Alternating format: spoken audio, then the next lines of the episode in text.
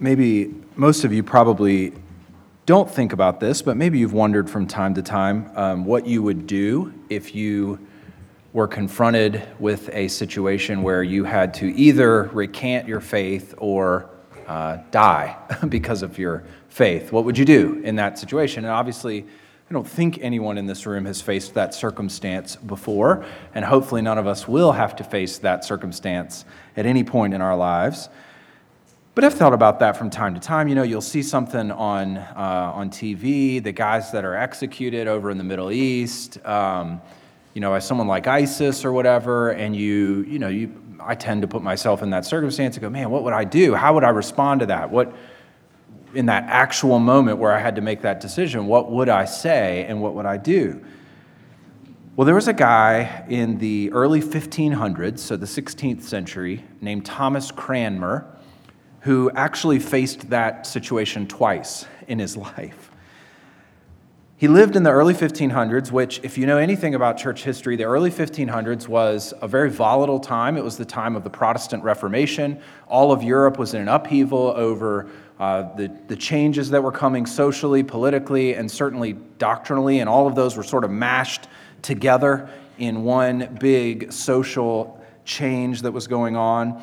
And the, the choice at that time between being a Catholic and a Protestant was really a significant choice, and you could end up losing your head if you were on the wrong side of that, depending on who was in power in your particular country at that time. Cranmer was raised a Catholic in England, okay? But the Protestant Reformation came to England after it had sort of gone through Germany and Switzerland and all of that, and it came over to England a little bit later than the rest of Europe, and he converted to Protestantism uh, when the, the Reformation came there. And he rose through the ranks and became the top churchman in England. And at that time, the king of England, Edward VI, I know we're all up to date on our British monarchy, the flow of that and everything. I get it. Um, but Edward VI was the king, and the thing you need to know about Edward VI is that he was a very strong Protestant king. And so Cranmer was the top churchman in a Protestant government, and that was a really good situation to be in. Well, he was able to teach the Bible. Uh, he was able to have English Bibles translated, which was a big deal. Uh, he taught Protestant doctrine. He wrote the Book of Common Prayer, which maybe some of you have, have used that before, a va- very valuable resource there. Um, everything was going swimmingly for him during this time, but people's health wasn't all that good, and Edward VI died suddenly, and Edward's older sister, Mary, became the queen in England. Well, Mary was a very, very committed Catholic, and she had been shunned and even declared illegitimate by Protestants when Edward, her brother, had been in charge. And so she obviously held a grudge against Protestants, and particularly those who were in key positions in the church in England. And so she started to change everything back to Catholicism and started to execute Protestant churchmen. I'm sure you've heard of Mary before. Um, if you know, if you have any uh, understanding of church history, have read much about church history, uh, Bloody Mary was her nickname because of the number of people that she put to death during her reign. Uh, many of the stories are included in Foxe's Book of Martyrs. Um, you can read about those. Uh, I, have a, I have a little, a neat little book uh, on five English reformers and Cranmer's story is in that book under Mary's reign. But when she came in, in charge, she didn't immediately execute Thomas Cranmer.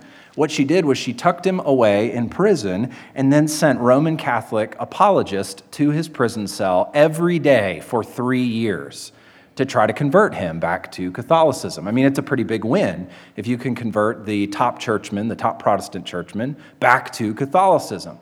And so they worked on him, they worked on him, and eventually they convinced him to sign papers recanting his Protestant faith. Well, Mary disliked him so much that even though he'd signed these papers, she said, Yeah, I'm going to execute you anyway. Bummer, right? So, on the day that they bring him out to the place of execution, it would have been a very public thing during that time. They bring him out to the place of execution. They're going to burn him at the stake. And they let him preach to the crowd and address the crowd because they want him to explain how he has recanted his faith. He's an influential guy, and they want him to explain how he's converted back to Catholicism. Well, unfortunately for Mary, Thomas took the opportunity, the public uh, platform that he had, and he preached the gospel to them, repented of all his sins, and said that his greatest sin was denying the Protestant gospel that he had been preaching. Well, when they heard this and heard him get going, they rushed him over to the stake to burn him there. And what's interesting is when Thomas approached the stake and the fire was going, he thrust his right hand, which he'd used to sign those documents, into the fire first. And here's what he said when he did that As my hand offended writing contrary to my heart, my hand shall be first to be punished. Pretty dramatic scene there for him, and he died a martyr for his faith. What's interesting with Thomas Cranmer is he had denied the faith at one point, and then he had held firm to the faith at another point when he was put in those, those situations and those circumstances where he had that opportunity. Our passage this morning is interesting because it juxtaposes two trials, we're going to call them, two situations where people had the opportunity to recant of their faith or to stand firm in their faith, to deny the Lord or to stand firm based on who he is.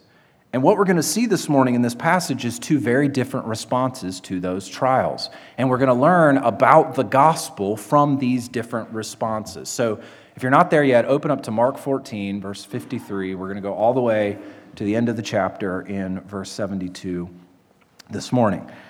So, as we get to verse 53, you'll remember probably, hopefully, from last week that Jesus has been arrested in the Garden of Gethsemane. This huge crowd of soldiers has come with Judas, and they've arrested him and seized him. His disciples have run off. Everyone has deserted him. And so now he's alone under the guard of this huge group of armed men. So, what are they going to do with him? Look at verse 53. And they led Jesus to the high priest.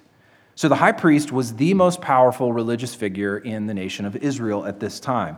And he also had quite a bit of political authority and influence as well. So they take Jesus to the house, which would have been a large house, of the high priest. But the high priest isn't the only one there. Continue reading in verse 53. And all the chief priests and the elders and the scribes came together. So it's in the middle of the night and these are the very people that make up the Sanhedrin. These are the people that we've been reading about who've conspired and colluded with Judas in order to capture Jesus. And so they're all there. They gather in the middle of the night so that they can question Jesus about what he's been teaching and doing and who he is. And so, verse 53 tells us that this is going on inside the house of the high priest. There was probably a, an outer courtyard, very different from our houses today, but there was probably an outer courtyard, very big, that had a wall around it. He's a very wealthy guy. And his, this big room that they're meeting in uh, was probably on the second floor of the house up. Uh, and so they brought him in there, and the Sanhedrin were there waiting for him. The high priest was there waiting for him, and they're going to question him and have this trial going on up there.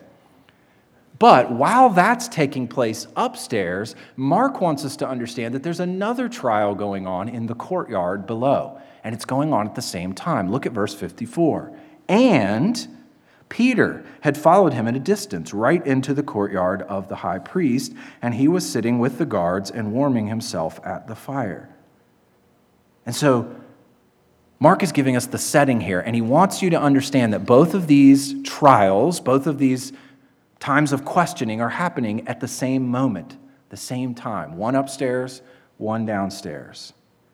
Jesus is upstairs with the Sanhedrin, the high priest. Peter is below in the courtyard with the soldiers, and he's warming himself at the fire. Now, Mark intentionally writes this story this way. It's actually written differently in Luke if you go and read it. But when you, re- when you read it here in Mark, he goes back and forth. He starts with Jesus, then he goes to Peter, then he goes back to Jesus, then he goes back to Peter. And he does this because he wants us to interpret these two stories together. We think of these simultaneously, happening at the same time, and they're teaching us a message through reading both of them together. What Mark wants us to do is he wants to put he wants us to see Peter and Jesus in contrast to one another. How they respond, how they're questioned, everything that happens in these two trials, he wants us to see them in contrast to one another. And so here's what we're going to see today as these two scenes play out two gospel declarations from two trials that show us our need of grace. So, two gospel declarations or gospel truths from two trials that show us our need for grace. All right, the first one of these, oh, there's Thomas Cranmer. I forgot to show you him. Good looking fellow there. Um, two gospel declarations from two trials. First of all, the first gospel declaration, gospel truth that we're learning from these two trials is the enthronement of Jesus as Lord. And this is in verses 55 through 65. So Mark has set the scene in verses 53 and 54, and now he turns to the trial that's going on upstairs before the Sanhedrin and the high priest. And when he turns to this trial, if you just read this too casually, you miss the shocking nature of what he says next and the admission that he makes about what's going on in this trial, okay? Look at verse 55. Now, the chief priests and the whole council were seeking testimony against Jesus to put him to death, but they found none.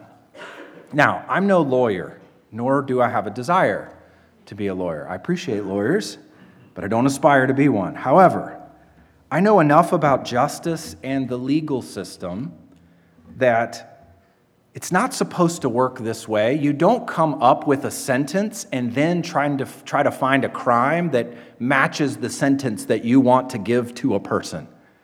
And that's exactly what's going on here. They're starting with the sentence. They want to put him to death. Okay, now, we want to put him to death. We got to find something that will allow us to put him to death. It's a little like buying a wedding dress, reserving a caterer for the reception, and then going and looking for a man. It's not supposed to work that way. That's backwards, all right? And we know this is what they're doing because of what Mark says here and because of what he says back in chapter 14 and verse 1. They were seeking how to arrest him by stealth and kill him. They've had this on their radar for quite a while, and they finally got him in their presence, and they're working on making this happen but they can't find any witnesses. That's what's amazing about this. They find none. Nobody has anything bad to say about Jesus. Nobody can pin anything on him.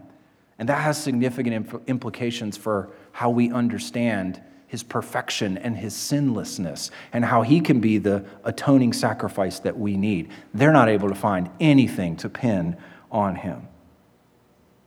So, they resort to people just making stuff up. I mean, literally, that's what they do. Look at verse 56. For many bore false witness against him. But even that doesn't work very well. The rest of verse 56, but their testimony did not agree. So they've got people making up lies, but they can't get everybody on the same page to tell the same lies. According to the Old Testament, you had to have two to three witnesses who had corroborating testimony. And there's some veneer of following that here because they are the most important religious leaders in Israel. So they at least want to give credence to the Old Testament. But they can't come up with people who have evidence and, and testimony that matches. And what's amazing here is that bearing false witness is a violation of the ninth commandment. Shall not bear false witness against your neighbor. And they're promoting that here. And it's not going well. They can't find anybody. So now they change tactics and they try to pin their hopes on a specific line of evidence. Look at verses 57 and 58. And some stood up and bore false witness against him, saying, We heard him say, I will destroy this temple that is made with hands, and in three days I will build another, not made with hands. Now, this is interesting. We don't have any statements like this recorded by Jesus in the Gospel of Mark, but clearly in the other Gospels, Jesus does say something like this. And certainly in the Gospel of Mark, we do have Mark 13, where he predicts the destruction of the temple. And so maybe people had gotten wind of that conversation with his disciples, and they were presenting it there as him saying he was going to destroy the temple. Now, Mark calls this a false witness Not because Jesus didn't say these things, because he did say something like this in his life and in his ministry, but because they completely misunderstand what he's saying and they're trying to twist his words and make him say something that he didn't. And what's interesting here, too, is that while this is a false testimony, this actually kind of sticks to Jesus, and this becomes part of what people will uh, say to him and mock him with when he's on the cross. If you were to look over at Mark 15, verse 29 and 30, and those who passed by derided him, wagging their heads and saying, Aha, you who would destroy the temple and rebuild it in three days, save yourself and come down from the cross. And so there's some mockery here that is based on this, this false testimony. This, this sort of sticks in some way, even though it's not actually the, what Jesus intended by it. Regardless of what happens with that particular line of evidence, they don't ultimately get the verdict and the penalty they're looking for with this because they're bearing false testimony here. Look at verse 59. Yet, even about this, their testimony did not agree. So, they're trying all of these things to try to get to the point where they can give him a sentence of death, and nothing is working. You can imagine the turmoil as all of this is happening in this room with these powerful religious leaders there in the middle of night, the night desperate to pin something on him. And it's at this point that the trial of Jesus takes a very dramatic turn. After repeated attempts to come up with something that he has done wrong, some word that he said that is inappropriate and violates the law, the high priest takes charge of the situation and steps pretty forcefully into the center of the room, right in front of Jesus, and begins to personally question Jesus. And I imagine when this happened that everyone else probably would have gotten silent. This is the main guy. And now he's going to question him personally. Everything has sort of come to a climax here in this interaction. Look at verse 60. And the high priest stood up in the midst and asked Jesus, Have you no answer to make? What is it that these men testify against you? Now, this just makes it clear Jesus hasn't been responding to any of this. This whole trial has been going on, this charade has been happening, and Jesus has been standing there, not defending himself, looking quietly on. And he continues to stand quietly. And it makes sense, right? Because if, if all of this is happening and they're bearing false witness against you and they're making stuff up and they're twisting your words to what they aren't and nobody can agree on anything, why would, why would you need to say anything to exonerate yourself? You don't need to. You just stand there quietly and let them burn the house down around you. I mean, so Jesus doesn't say anything at all, and it's not going to help if he does say anything. Anything he does say is going to be used against him. Look at the, the beginning of verse 61. But he remained silent, even to the high priest, and made no answer. And that's interesting because it reminds us of Isaiah 53. He was oppressed and he was afflicted, yet he opened not his mouth. Like a lamb that is led to the slaughter, and like a sheep that before its shears is silent, so he opened not his mouth. Now, it's not the same wording that Mark uses as Isaiah 53, but you can see over this series how many times we've referenced Isaiah 53.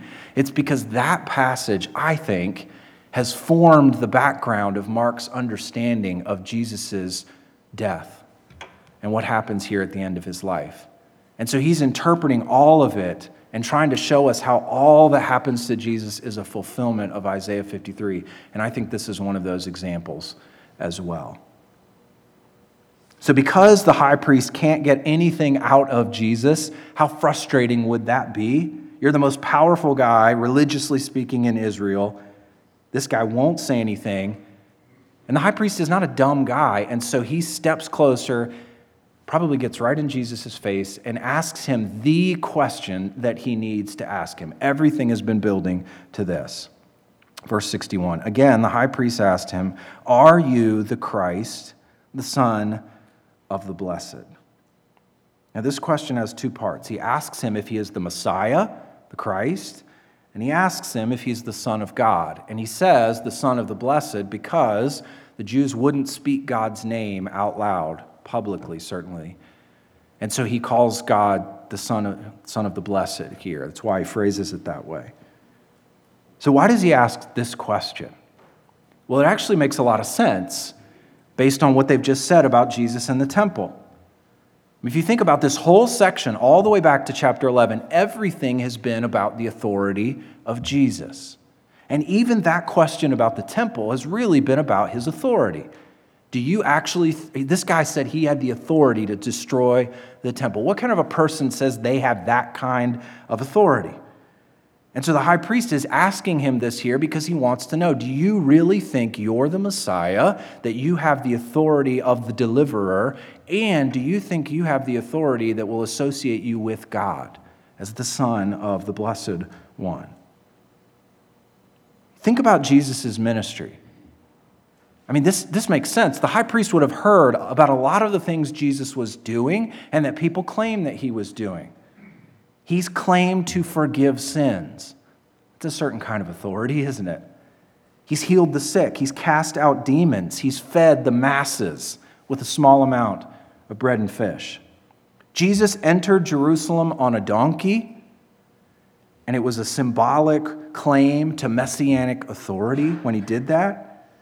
He debated with the Pharisees, the Sadducees, the religious leaders in the temple, and consistently showed them that their understanding of the Old Testament scriptures was lacking and that he had the authority to rightly interpret those scriptures.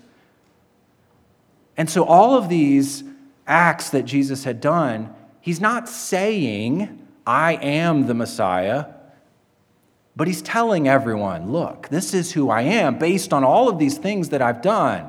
He's hinting at it. He's indirectly indicating that that's who he is. And so the high priest knew his Old Testament scriptures, and he knew what Jesus was doing. And so he wants to know is this what you're saying? This is this who you, you're saying you are. Jesus' actions have certainly demonstrated that he believes he is the Messiah. But he also asks the second part of the question Are you the Son of God or the Son of the Blessed One? And what's interesting about that is, remember in Mark 12, Jesus had told that parable about the vineyard owner who ultimately sent his beloved son back to the vineyard, and the temporary tenants had beat him up and had killed him, thrown his body over the wall. And the religious leaders knew when he told that that they were speaking against them. And they probably also knew what he was claiming for himself when he told that parable. And so the high priest here asks him, Are you claiming to be the Son of God? And so he's trying to bring all of that out into the open. And it really is a nice summary of who Jesus has claimed to be. And so, in many ways, everything in the book of Mark has been leading us up to this point. Jesus has consistently told his disciples and others, don't speak publicly about who I am. Be silent about it. When he heals someone, he says, don't tell anyone what has been done for you. There's been this sort of theme of silence throughout the book.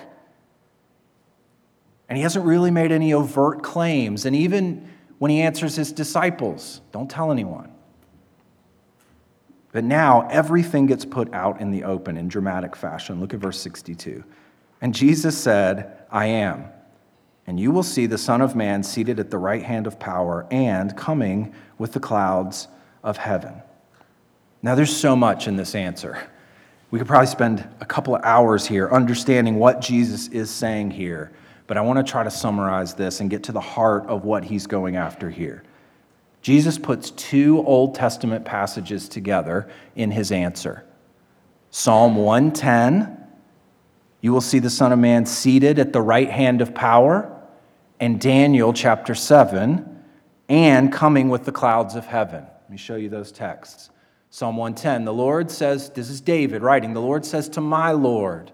So David understands that there's one coming in his line who will be more significant than he is. Sit at my right hand, the place of power and authority and enthronement, until I make your enemies your footstool. And then Daniel chapter 7. I saw in the night visions, and behold, with the clouds of heaven, there came one like a son of man. And he came to the Ancient of Days and was presented before him. And to him was given dominion and glory and a kingdom that all peoples, nations, and languages should serve him. His dominion is an everlasting dominion which shall not pass away, and his kingdom one that shall not be destroyed. Both of these Old Testament passages, to get to the heart of this, they're anticipating the enthronement of God's agent of redemption, the Messiah. These are kingly passages talking about his authority and the time when he will be enthroned and have dominion and reign over all. You can see the kingdom language in both. And what Jesus is saying in the presence of the Sanhedrin here is that all of Israel's hopes and dreams and expectations and all of God's promises for redemption and freedom all of those are coming to fulfillment in the person described in Psalm 110 and Daniel 7, and that's me. But what's interesting here, too, is that it's not just about the enthronement of the Messiah and the dominion that he will have. His dominion comes by crushing his enemies. You could see that back in Psalm 110. Sit at my right hand until I make your enemies your footstool. And his dominion will be over all peoples and all nations. And so when he says this here, he's hinting to the religious leaders since you are opposed to me, you're actually opposed to God because I'm his agent of redemption. I'm the Messiah and I will reign over all. And if you're opposed to me, you can be opposed to him too. Now, these type of claims cannot be made by a mere human being. Daniel chapter 7 is not describing a mere human political Messiah. And perhaps that's what the high priest was wanting to get at there. No human being can claim the authority to sit at God's right hand and to be presented before God as his equal and receive a kingdom that won't pass away. No one can claim that unless you're more than a mere human being. So, this is quite a dramatic statement here. And the response is exactly what you would expect, right? Look at verse 63. And the high priest tore his garments and said, What further witnesses do we need? You have heard his blasphemy. What is your decision? And they all condemned him as deserving death. They don't even pause to consider, based on everything that he's done, if what he's claiming here is actually true.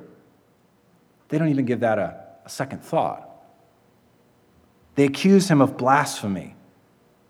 And the accusation or the, the formal charge of blasphemy here is not even just that he quoted these passages, although that's part of it. It's everything that he's done that has culminated in quoting these passages.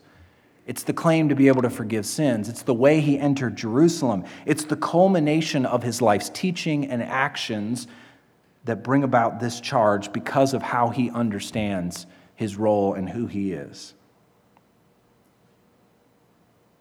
Now, when they give him this charge of blasphemy, the typical Jewish response to that would be to take him out and to stone him immediately.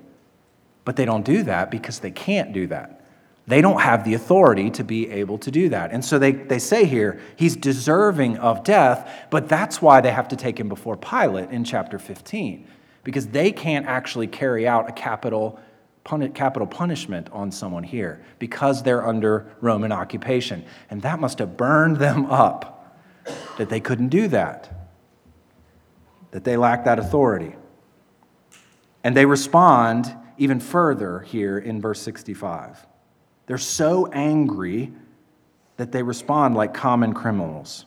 Look at verse 65. Some began to spit on him and to cover his face and to strike him, saying to him, Prophesy. And the guards received him with blows. They're so angry here that they start to spit on him and mock him and hit him they believe the Messiah had some sort of extra human knowledge and ability, and so they call on him to prophesy. They're hitting him. And what's, what's so ironic here, it's just deliciously ironic in some ways, right? Is they're calling on him to prophesy and tell the future. Well, the very actions that they're doing to him, he had already prophesied in chapter 10.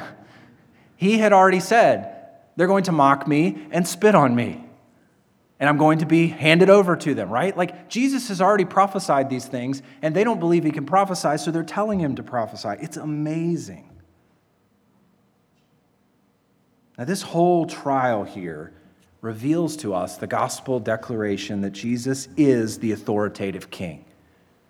I mean, that's been the teaching all throughout the Gospel of Mark, but here we see it expressed incredibly clearly and tied to these key Old Testament passages. Well, let's think about our own lives just for a moment here before we get to the second trial. When we talk about Jesus being the authoritative king, what that means for you and I day in and day out is that he is our Lord. That's what that word means, Lord Jesus. We use it so frequently and so much that we lose our understanding of what it means for Jesus to be Lord. But this is what it means it means He is the one that has dominion over everything, He's the one the Gospels present as the Lord, the King over all. And unless you and I grasp that, we don't really understand the gospel. The gospel tells us that Jesus is the king, that he is the Lord. And to believe that he's Lord, practically speaking, for you and I, means that he has the authority to rule over my life by his word, by what he's spoken. It means that I submit to him. It means that His Word is the defining guide for my life. Everything for faith and practice is submitted to Him because He is Lord. I obey Him, I trust Him. And I'll say this you cannot be truly saved unless you submit to Jesus Christ as Lord of your life. You acknowledge Him as Lord. Doesn't mean you're perfectly going to obey in every circumstance, but your heart does desire to obey, and you do understand Him as Lord. Listen to Romans 10 9. Well, I missed it. It's not up there. Romans 10 9. Let me flip over there because this is an important text for you to hear. Romans 10 and verse 9. Because if you confess with your mouth that Jesus is Lord, and believe in your heart that, that God raised him from the dead, you will be saved. How are you saved? You confess with your mouth that he is Lord. And that's not just saying the words, it's a genuine submission and belief that he is Lord and he is the authority. And the way the Gospels present him is the way he truly is. The Gospel's not the gospel without the enthronement of Jesus Christ and the proclamation of Jesus as the sovereign Lord over all, including my life. We don't really believe the gospel unless we bow to him as Lord. Brings us to our second declaration from this second trial. So we see the enthronement of Jesus as Lord, and then we see the human need of grace. So while all of this has been going on upstairs, this dramatic trial, another trial is going on, a trial of sorts, below in the courtyard. Look at verse 66. And as Peter was below in the courtyard, one of the servant girls of the high priest came. And seeing Peter warming himself, she looked at him and said, You also were with the Nazarene Jesus. And I'm sure you've had this experience before. Um, you see someone maybe out at Target or something, and you're like, I know that guy. I've seen that person before. Where do I know them from?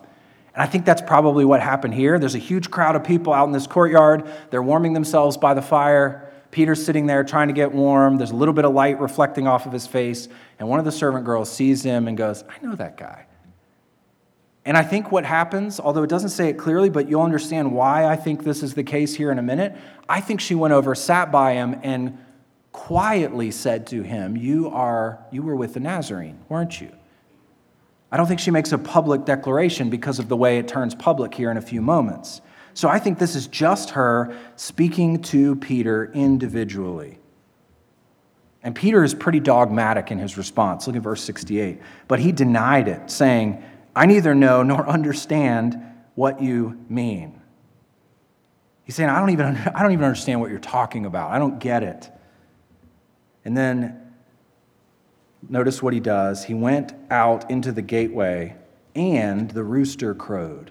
A couple of interesting things there. He doesn't want to hear any more from her, so he tries to get up and move away from her. And he moves further away from the fire, probably out into the darkness a little bit, hoping that no one else will recognize him. And the rooster crowed. Now, Jesus had predicted this. So, did Peter hear it? Did he think about it? I don't know. I don't know what happened. But the story keeps going. Verse 69 And the servant girl saw him, probably a little bit of time elapsed, and began again to say to the bystanders. So this time she starts going, Hey, we know that guy. That guy was with Jesus, right? This man is one of them. And so the circle is broadening out here, and Peter's feeling more and more pressure. Now it's another group of people who are seeing him and recognizing him, and she identifies him. Verse 70 But again, he denied it. Now, this time when he speaks, one of the other gospels indicates that his accent gave him away. I mean, remember, he's from Galilee. He's from the north, fishing community by the Sea of Galilee. These guys are from Jerusalem, probably from other places, and so he would have had a very distinct accent, much like Michigan has a distinct accent, I might say. Much like Virginia has a distinct accent. You know when someone from Michigan is visiting Virginia and vice versa as well. But his accent probably gave him away here, so everybody knows. Verse 70, but again he denied it, and after a little while, the bystanders again said to Peter, Certainly, you are one of them, for they know his accent, you are a Galilean. The only reason you're here is because you're with Jesus. And so this time the pressure is so great, the number of people identifying him and pressing on him is, is growing, and it's large, and it's, to Peter, it probably seems like it's getting out of control that he does something bold and clear here. Verse 71. But he began to invoke a curse on himself and to swear, I do not know this man of whom you speak. He makes a scene here. And he does a couple of things. He actually curses Jesus' name here and swears at him, swear it brings damnation down on him. And he makes an oath. He says something like, May God do this to me if I have any association with Jesus of Nazareth.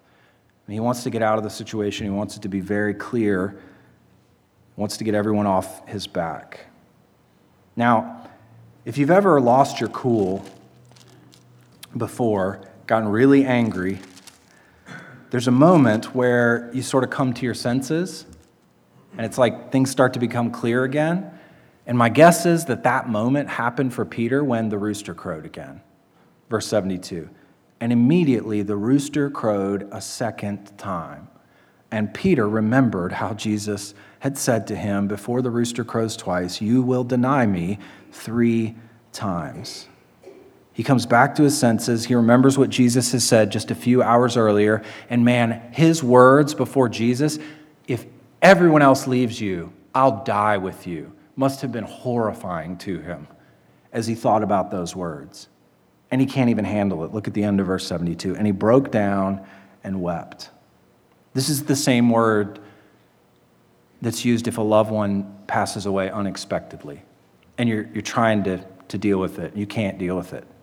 This is that word that, that Peter has that reaction to this here. He's been so sure of himself but here in this moment, he clearly understands just how weak and how needy he is. And I think that's an important word for each one of us here. How weak and needy we are as human beings. We talked earlier about how the recognition of Christ's authority and lordship is key to understanding the gospel. But our response to that gospel story, I think, needs to be a recognition of our own sinfulness and our own weakness, and then a turning from that sinfulness to Christ. What, what is the difference between Judas's betrayal and denial of Jesus and Peter's? Mark doesn't really flesh it out so much here, although I'll show you something really cool here in a second about what happens to Peter after this. But I think the difference is that Peter wept and came to grips with his sin and turned from his sin to Christ in repentance. Repentance means understanding the weight and severity of my sin, my sinful condition, and it's the other side of faith. The, the writer Luke in Acts tells us over and over again that when the gospels proclaim, when the, the apostles proclaimed the gospel, when the early church was growing and happening, they told people, repent. That was a summary of your response to the gospel. It wasn't just believe, like have this intellectual understanding that Jesus died on the cross and rose from the dead. It was repent of your sins, turn from your sins, and turn to Him. That's one action of faith but it includes repentance. I'm walking this way and I turn from my sin, but in the turning from my sin, I'm turning and looking to Christ as the only option that I have and what I need more than anything else. Repent and believe. That's what it takes to have saving faith. And I think that's what Peter demonstrates here. And what's really beautiful about this, if you remember back in Mark chapter 14, when Jesus is telling the disciples that they're all going to fall away, remember what he says to them? But after I'm raised up, I will go before you to Galilee. Now, look all the way to Mark 16 and verse 7. After Jesus has risen from the dead, the angel tells the women here, but go, tell his disciples, and then I think these are two of the most beautiful words in all of Scripture, and Peter. He specifically identifies hey, make sure Peter gets this word. Make sure Peter understands that Jesus has risen from the dead and everything's going to be okay. Make sure Peter understands that despite his weakness and his failure, there is grace that is abounding to him, and Jesus is going to meet him at Galilee, and he's going to restore him, and he's going to use him in a mighty way. That's the beauty of the work of Christ, and that's the beauty of the gospel. And I love that picture. Can you imagine how happy Peter must have been when these women got back with that word? The tomb was empty. Jesus is gone. And an angel said to find you. That's a beautiful thing. And so these two trials here, they put the authority of Jesus and his lordship on display, his glory, and they put that in sharp contrast to our human need and our human weakness. And when you see the weakness of Peter here and understand our own human weakness, it can drive you to despair or it can drive us to repentance and trust and acknowledging our need for Him on an ongoing basis. Martin Luther said that all of the Christian life is one of repentance. And so, this is the constant posture of you and I seeing our sin, turning from our sin, and turning to a glorious Christ who has grace that abounds beyond anything we could possibly imagine, that was demonstrated to Peter and that can be demonstrated to us as well. Let's pray. Father, we are so thankful for this picture here of grace that is given to us who are in need, and we are all in need this morning, Lord. We thank you for your word. We thank you for your kindness. It's in Jesus' name we pray. Amen.